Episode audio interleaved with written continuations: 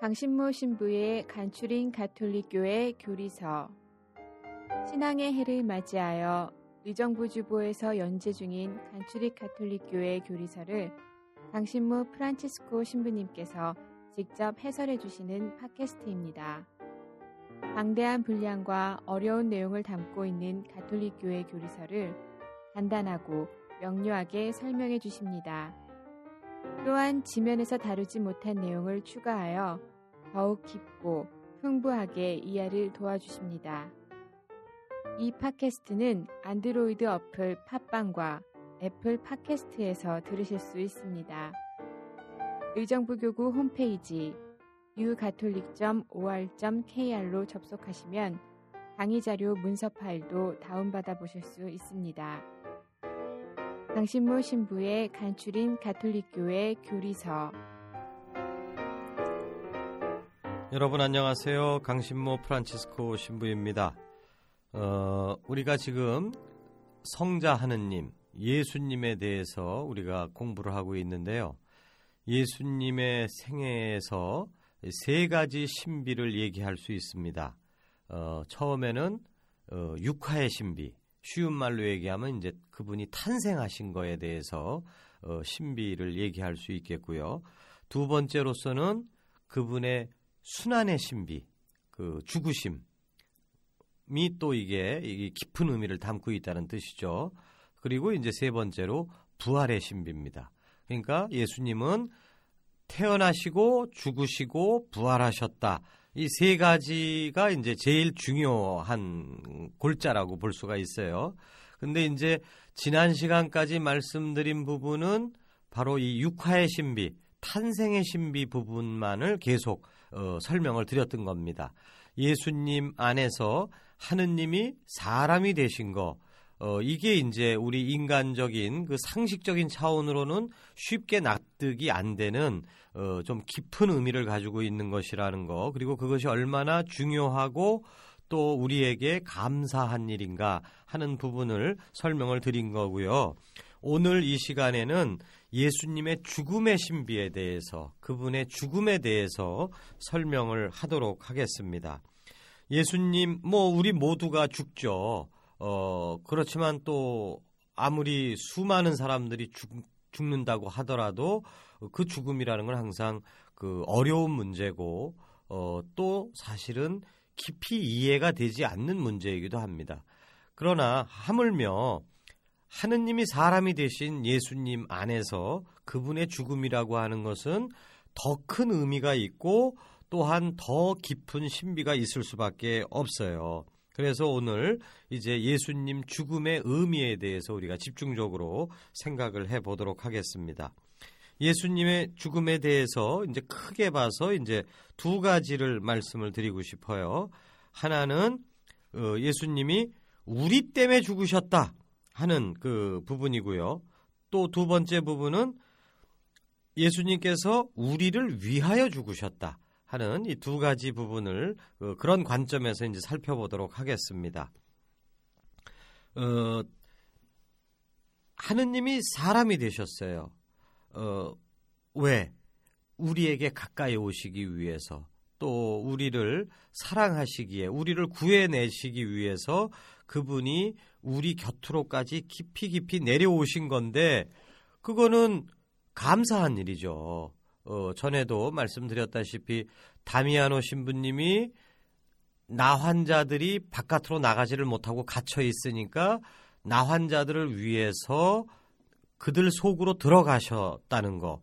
그나 환자들 입장에서는 얼마나 그게 감사한 일이겠어요. 그것처럼 하느님께서 우리들 안으로 들어오셨다는 것은 굉장히 감사한 일인데, 근데 문제는 에, 그거를 감사하게 느끼지 않는 사람도 많다는 겁니다. 그 길거리에서 그 몇몇 개신교 신자들이 예수를 믿으시오, 예수를 믿으시오 이제 이렇게 외치는데 도대체 그 의미가 뭔가? 그거는 결국은 하느님께서 사람이 되셨다라고 하는 것을 받아들이라는 메시지일 수 있습니다. 근데 그거를 받아들이는 사람도 있지만 그리고 아 정말 감사하다. 다미아노 신부님이 우리 같은 나 환자들을 위해서 들어오셨구나. 너무 감사하다. 하나님께서 우리들을 위해서 들어오셨구나. 너무 감사하다. 이렇게 느끼는 사람들도 있지만 필요 없어. 라고 거부하는 사람들도 있다는 것입니다. 그리고 역사적으로 실제로 그랬고요. 특별히 이스라엘의 종교 지도자들이라고 할 수 있는 율법학자들이나 바리사이파 사람들 이런 사람들은 예수님이 어, 당신은 도대체 누굽니까? 예수님한테 물어봤을 때 예수님이 나는 하느님의 아들인데 사람이 된 거다. 너희들을 위해서 사람이 돼서 너희들 곁에 온 거다라고 얘기했을 때 그거를 아 그러십니까? 감사합니다. 이렇게 받아들이질 않았다는 거예요. 이런 그 이 나쁜 놈을 봤나 거의 이런 식이죠. 그러니까 신성 모독을 저질렀다라고 그렇게 판단을 했습니다. 이스라엘의 종교 지도자들이 어떻게 하느님이 사람이 되냐? 너 우리랑 같이 맨날 밥 먹고 어? 같이 얘기하고 사람이잖아 100%. 근데 네가 어떻게 하느님이었다고 그렇게 얘기를 하느냐? 못 믿는 거예요. 그러니까 거부하는 겁니다. 거부의 정도를 지나서 죽이기로 결정을 해서 예수님을 죽였던 것이죠. 게다가 일반적인 그 대중들, 백성들 역시도 이해를 못했어요. 예수님이 사람이 되셔서 오신 하느님이시구나 하는 것을 이해를 못했습니다. 심지어 예수님께서 그토록 공을 들여서 키워낸 제자들조차도 이해 못했습니다. 그러기에 이제 백성들도 그 종교 지도자들이 예수라고 하는 사람은 거짓말쟁이다. 선동가다. 그러니까 죽여야 된다. 라고 결정을 했을 때 대중들이 안 된다 라고 했으면 못 죽입니다. 근데 대중들이 그런 것 같아 라고 찬성을 한 거예요. 그러니까 하느님이 사람이 되셨다라고 하는 것을 이해하고 받아들인다는 것은 이게 쉬운 일이 아닙니다. 정말 중요한 문제인데 쉬운 일이 아니에요. 우리들도 2000년이 지나서 신앙생활을 우리가 하고 있지만 게다가 우리는 예수님 믿는 사람이다라고 이제 이 명칭 자체가 그리스도인들인데도 불구하고 하느님이 사람이 되셨다라고 하는 것을 거의 잘 믿지를 못해요. 게다가 감사함을 느끼는 사람은 극히 드물고요. 그러니까 이제 예수님은 거부당한 겁니다. 그 육하의 신비를 거부한 거예요. 사람들은. 그래서 예수님은 왜 죽임을 당하셨느냐? 육하의 신비를 이해하고 받아들이지 못한 사람들에 의해서 거부되고 처형당하신 겁니다. 그런데 아무튼 그 누가 그 역사적으로 봤을 때 누가 예수님을 죽였느냐? 그거는 유다인들이죠. 종교 지도자들이 결정하고 일반 백성들이 찬성하고 해서 죽였어요. 그러니까 이 사람들 통틀어서 누구냐? 이스라엘 사람 혹은 유다인입니다. 그래서 그 우리는 예수님을 믿는 사람들이에요. 그러니까 우리 그리스도교 신자들은 유다인들을 좋아하겠어요? 미워하겠어요? 당연히 미워하죠. 왜? 예수님을 죽인 사람들이니까. 그래서 그리스도교 신자들이 예수님 죽음의 책임을 물어서 유다인들을 미워했습니다. 2000년 동안 거의 2000년 동안. 그리고 배척하고 개토라고 해서 유다인들 거주지를 딱 정해놓고 니들 이 바깥으로 나면 죽어 이런 식으로 딱 가둬놓기도 하고 차별 대우하고 심지어는 죽이기까지 했죠. 그래서 급기야는 제2차 세계대전 때는 수많은 유다인들이 학살을 당했던 것입니다. 그런데 유다 예수님의 죽음에 유다인들만의 책임을 묻는 것이 정당할까요? 결코 그럴 수 없다는 것이 교회의 생각입니다. 역사적으로 사실 교회의 일부분들도 유대인들, 아유, 저것들 아주 죽었으면 좋겠어, 차라리. 솔직히 이렇게 생각하고 그렇게 실행한 사람들도 있었지만, 그러나 교회의 공식적인 입장은 그래서는 안 된다. 조상이 지은 죄를 가지고 그거를 후손한테 물어서는 절대로 안 된다. 이거는 그리스도교를 떠나서 상식적인 얘기죠. 그래서 그 제2차 바티칸 공의회 때 비그리스도교 선언이라는 그 문건이 있었는데 거기에 사항에 보면은 이렇게 아주 명시적으로 얘기를 합니다.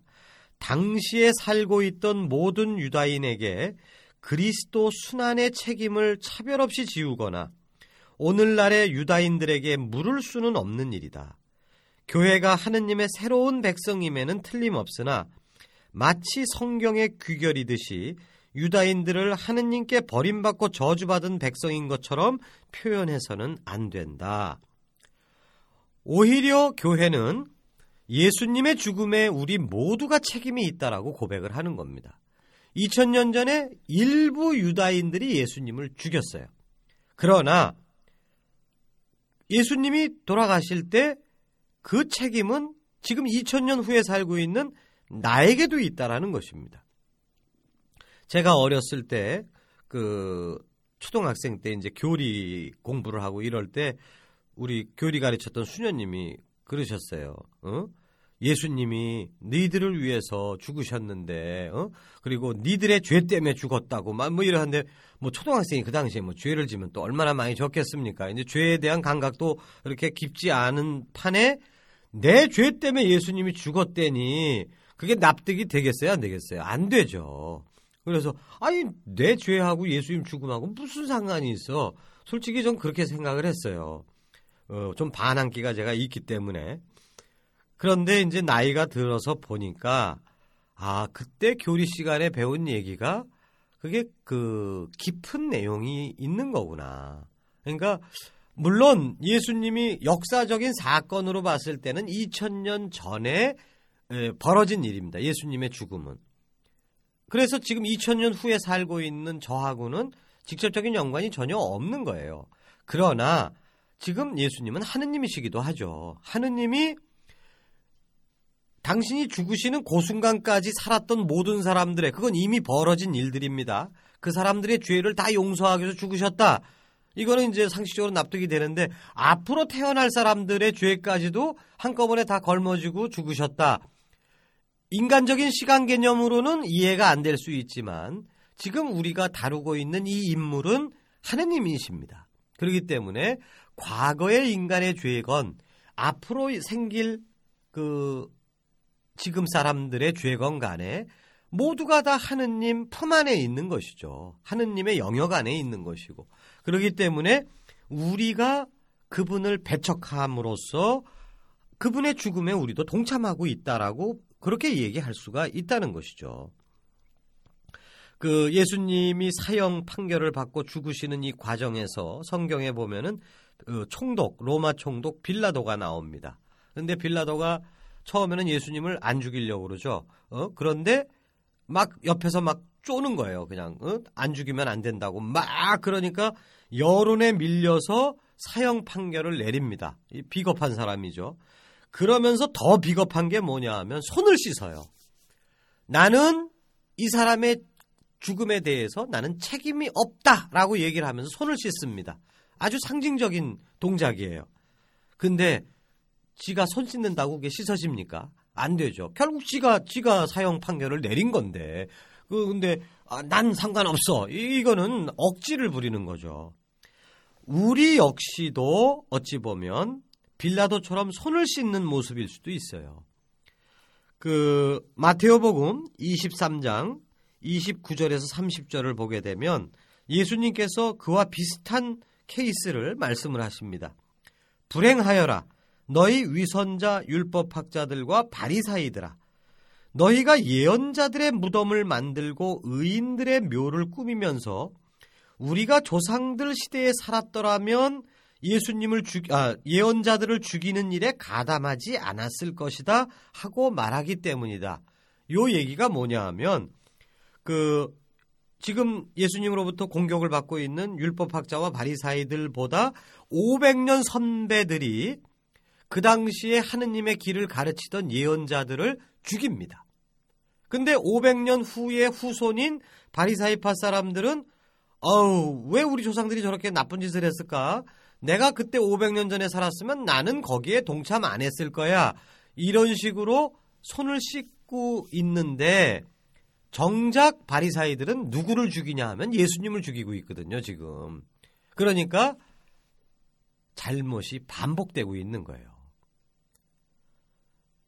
우리 역시도 우리의 생활 안에서 끊임없이 세속적인 욕심과 여러 가지 것에 굴복해서 우리가 인생의 올바른 길에서 벗어나고 하느님의 뜻을 거역하고 이러고 있다면은 끊임없이 우리도 2000년 전 그 자리에 돌아갔어도 우리는 예수님에 대해서 십자가에 못 박으시오, 못 박으시오 소리지는 군중 중에 한 사람이 될 수밖에 없구나 하는 것을 깨닫는 게 그게 그 진정한 통해의 정신인 겁니다. 그래서 결론적으로 얘기한다면 예수님은 죽으시게 된 이유는 육화의 신비를 사람들이 이해하고 받아들이지 못했기 때문에 거부당하고 처형당하신 건데 거기에 그런 거부하고 처형한 그 주범이 누구냐? 그거는 몇몇 유대인들이 아니고 모든 인류, 나를 포함한 모든 인류다. 이것을 우리가 좀 이해해야 된다는 말씀을 드리고 싶은 것입니다. 그래서 프란치스 성인께서는 이렇게 말씀하셨어요. 예수님을 십자가에 못 박은 것은 마귀들이 아니라 바로 당신이 악습과 죄를 즐김으로써 마귀들과 함께 주님을 못 박았으며 지금도 못 박고 있는 것입니다. 예, 이제 두 번째 주제를 말씀을 드리겠어요. 예수님은 그 사람들이 예수님을 죽였다. 나를 포함한 모든 사람이 예수님을 죽였다. 이게 이제 첫 번째 얘기인데 그러면은 예수님 입장에서 생각하시면 어떻게 되는 거죠? 죽임을 당하신 게 되는 거예요. 어, 당한 거죠. 그야말로 당하셨는데 그러나 예수님의 죽음에 있어서는 예수님께서 이렇게 피동적으로 수동적으로 당했다라고 하는 측면만 있는 게 아니라 능동적으로 적극적으로 죽음을 원하셨다라고 하는 측면이 함께 존재한다는 거 그거를 말씀드리려고 하는 것입니다. 그래서 그 두 번째 주제는 제목이 예수님은 우리를 위해서 죽으셨다 하는 거예요. 원해서 죽음을 받아들이셨다. 어, 성경을 자세히 읽어보면 예수님께서 당신의 죽음을 자발적으로 받아들이셨다라고 하는 그런 단서들을 많이 발견하게 됩니다. 우리가 자주 듣는 성경 구절이기도 한데요. 마테오복음 16장 21절에서 23절 순환을 예고하시다 부분이에요. 그때부터 예수님께서는 당신이 반드시 예루살렘에 가시어 원로들과 수석사제들과 율법학자들에게 많은 고난을 받고 죽임을 당하셨다가 사흘날에 되살아나셔야 한다는 것을 제자들에게 밝히기 시작하셨다. 그러자 베드로가 예수님을 꼭 붙들고 반박하기 시작하였다. 맙소사 주님, 그런 일은 주님께 결코 일어나지 않을 것입니다. 그러나 예수님께서는 돌아서서 베드로에게 말씀하셨다. 사탄아, 내게서 물러가거라. 너는 나에게 걸림돌이다. 너는 하느님의 일은 생각하지 않고 사람의 일만 생각하는구나. 예수님은 당신의 죽음을 예감하셨습니다. 예루살렘에 들어가면은 지도자들한테 붙잡혀서 고난당하시고 죽임당하실 거라는 것을 아셨어요. 또한 예수님은 아셨기 때문에, 미리 아셨기 때문에 어떻게 할 수 있죠? 피할 수 있는 거예요. 그리고 또한 사람들이 예수님을 죽이려는 이유도 아십니다. 그거는 예수님께서 사람들의 비위를 거스리는 말씀과 행적을 하셨기 때문에 그래요. 나는 하느님의 아들이다. 하느님과 같다. 뭐 이런 식의 얘기를 하시니까 요한복음 6장 60절에서 사람들이 그렇게 얘기합니다. 이 말씀은 듣기가 너무 거북하다. 그러니까 예수님 말씀이 듣기가 싫은 거예요. 그렇기 때문에 예수님이 죽고 싶지 않으시다고 한다면은 사람들한테 인기가 없는 말씀 혹은 사람들의 분노를 초래할 수 있는 그런 말씀 요 근래 시국 사건으로 요즘 그 갈등이 많고 복잡하잖아요. 그 이 신자들 중에 그 몇몇 분들은 왜 사제들이 저런 시국적인 발언을 하느냐 이렇게 하고 듣기에 거북하다 이제 이렇게 반응들을 하십니다. 어 그리고 이제 그래갖고 성당을 안 나가겠다 막 이런 분들도 계셔요. 마음이 아픕니다. 그걸 봤을 때. 그런데 그 교회가 그 쓸데없이 정치에 개입하는 건 절대로 안 되는 일이죠. 그러나 나중에 나중에 이제 그 카톨릭 교회 교리서 3편에서 이제 제가 자세히 설명을 할 건데 사회 교리라는 게 있습니다. 사회적 삶을 사는 데 있어서 그리스도교 신자들은 어떤 원칙을 가지고 살아야 하는가라고 하는 부분에 있어서의 명확한 가르침이 있어요. 그 가르침은 사람들이 아 나 듣기 싫어 그래도 해야 되는 겁니다. 그건 어쩔 수가 없어요. 물론 어떤 사제의 어떤 발언이 사회 교리냐 아니면 도를 넘어선 시국 어, 정치 개입이냐 요거는 민감한 문제입니다. 그, 그 그냥 칼로 무베듯이 딱 잘라갖고 그렇게 쉽게 판단할 수 있는 문제는 아니에요. 뭐 왜냐하면 세상사가 다 얽히고 설켜 있기 때문에 쉬운 문제는 아니지만 원칙적으로는 가톨릭 교회는 사회에 대해서 발언을 해야만 된다. 사람들이 듣기 거북하다라고 할지라도 해야 된다는 게 기본 원칙입니다. 이것처럼 예수님께서 하시는 말씀들이나 혹은 행적들 그 가난한 사람들을 끌어안으시고 그 다음에 그 그런 범죄자들한테 막 찾아가고 막 이러는 모습들이 사람들 눈에 거북해요. 그런 건 또. 그러니까 예수님이 그런 거를 안 하시면 그 거부 안 당하고 그 그렇게 될 거예요. 그러나 예수님께서는 포기하실 수가 없는 겁니다. 왜? 이 가르침, 이 행적을 위해서 오신 거니까. 당신이 죽으시는 한이 있더라도 사람들에게 올바른 길을 가르칠 수밖에 없는 것이고 사람들을 멸망으로부터 건져내시기 위해서 죽더라도 하셔야 된다는 얘기죠. 그래서 예수님께서는 그 이 당신이 사람들이 거북하게 생각하더라도 진리를 가르칠 수밖에 없었고 그리고 그러기 때문에 사람들이 예수님을 죽여야 되겠다라고 하셨을 때도 예수님은 그거를 그 피하려고 하시지 않았던 겁니다. 피하게 되면 어떻게 되는 거예요? 자기가 가르쳤던 것을 그 포기하는 게 되는 거니까. 그러니까 끝까지 그 길을 가는 겁니다. 그래서 예수님께서는 사람들이 죽이려고 하는 것을 아시지만 그래 알았어. 그러면 내가 죽으마. 너희들을 위해서 내가 죽겠다. 내 가르침과 또 너희들의 구원을 위해서 나에게 주어진 잔이라면 그거를 물리치고 싶으시겠지만 그거를 받아들이시겠다 해서 능동적으로 적극적으로 받아들이신다는 거죠. 당신의 죽음을.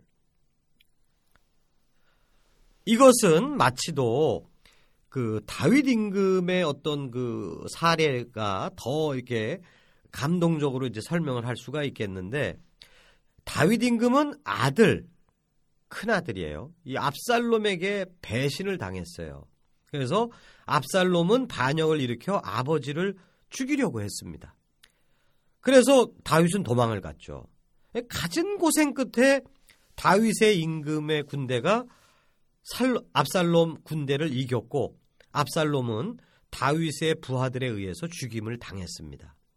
그런데 다윗 임금은 압살롬이 죽었다는 소식을 듣고는 울부짖어요. 내 아들 압살롬아, 내 아들아, 내 아들 압살롬아, 너 대신 차라리 내가 죽을 것을 압살롬아, 내 아들아, 내 아들아. 어, 이건 정말 감동적인 그 구절이죠. 그러니까 이것이 아버지의 마음입니다. 다윗 임금은 자기를 죽이려던 아들이 죽었을 때 기뻐할 수가 없었어요. 차라리 자기가 죽었으면 더 좋았을 것이라고 말합니다. 이처럼 예수님도 당신을 배척하고 죽이려고까지 하는 사람들을 그거를 미워하실 수가 없는 거예요. 그리고 포기하실 수가 없는 겁니다. 다윗 임금은 아들 대신 자기가 죽었으면 좋겠다고 말은 했어요. 그러나 실제로 대신 죽지는 못했죠. 그러나 예수님은 당신을 배척하고 죽이려고 하는 사람들을 위해서 그래 그러면 내가 죽으마 하고 당신이 대신 죽는 길을 택하신 겁니다. 능동적으로. 그러기에 지난 시간까지 예수님의 탄생의 신비에 대해서 하느님께서 사람이 되셨다는 게 얼마나 극진한 하느님의 인간에 대한 사랑이 표현된 것이냐라고 하는 것을 설명을 드렸는데 이제 예수님께서 죽으시는 장면에서는 그 사랑이 보다 더 그 증폭돼서 드러나는 것이죠. 예수님의 죽음은 인간을 향한 하느님의 무한하신 사랑이 완전하게 드러나는 사건입니다. 인간은 하느님을 배척할 수 있지만 하느님께서는 사람들을 포기하실 수 없다는 것이 만천하에 드러난 것입니다. 그래서 아르스의 비안네 성인은 종종 강론 시간에 십자가 모양으로 양팔을 떡 이렇게 벌리시고는 그리고 하느님께서 우리를 이처럼 사랑하셨습니다 라고 말하고는 눈물을 줄줄 흘리셨다고 해요. 어, 서서 양팔을 벌리면 무슨 모습이죠? 십자가에 매달린 모습이죠. 하느님께서 우리를 이토록 사랑하셨다. 목숨까지 내놓는 이 사랑 앞에서는 어떠한 죄인도 제외될 수가 없는 것입니다. 그러기 때문에 예수님의 십자가 죽음은 우리 구원의 심볼이 되는 거예요. 그래서 우리는 십자가를 목걸이로 하고 그 다음에 팔찌로 하고 뭐 그 다음에 성호경으로 긋고 그 집에다가 십자가 걸고 그러니까 십자가 천국이죠 그야말로 어? 이게 우리 이게 우리에 대한 사랑의 징표기 때문에 그래서 이제 우리는 예수님의 이 죽음의 죽음이 가지고 있는 이 의미 이것을 우리가 그 두 번째 신비로서 우리가 오늘 묵상해 봤던 것입니다. 어, 마지막으로 그 이사야서 53장 5절을 읽으면서 마무리를 하겠어요. 그를 찌른 것은 우리의 반역죄요. 그를 으스러뜨린 것은 우리의 악행이었다. 그 몸에 채찍을 맞음으로 우리를 성하게 해 주었고 그 몸에 상처를 입음으로 우리의 병을 고쳐 주셨구나. 예. 여러분 잘 들어 주셔서 감사드립니다.